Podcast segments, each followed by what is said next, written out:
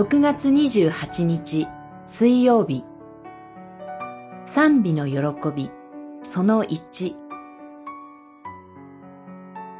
賛美の喜び力の限り喜び踊る。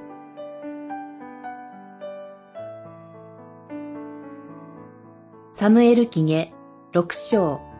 十二節から十五節。主の見前でダビデは力の限り踊った。六章十四節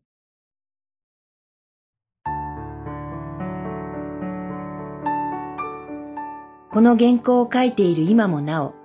新型コロナウイルス蔓延の勢いは衰えることがありません。あなたがこれを読んでくださっている今、ウイルス蔓延がかなり収まっているといいのですが、新型コロナウイルスが蔓延し始めた2020年初めから2022年6月まで、新浦安教会ではオンラインによる礼拝出席者が全体の7割から8割でした。だんだんと規制を解除していきましたが、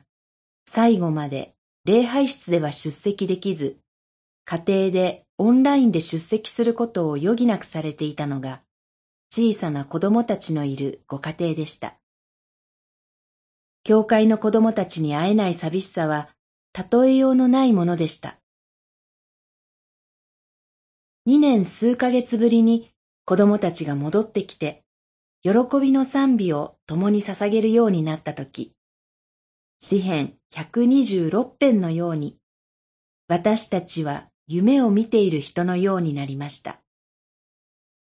礼拝で小さな子供たちがコロナ前と同じように踊りながら歌うのです。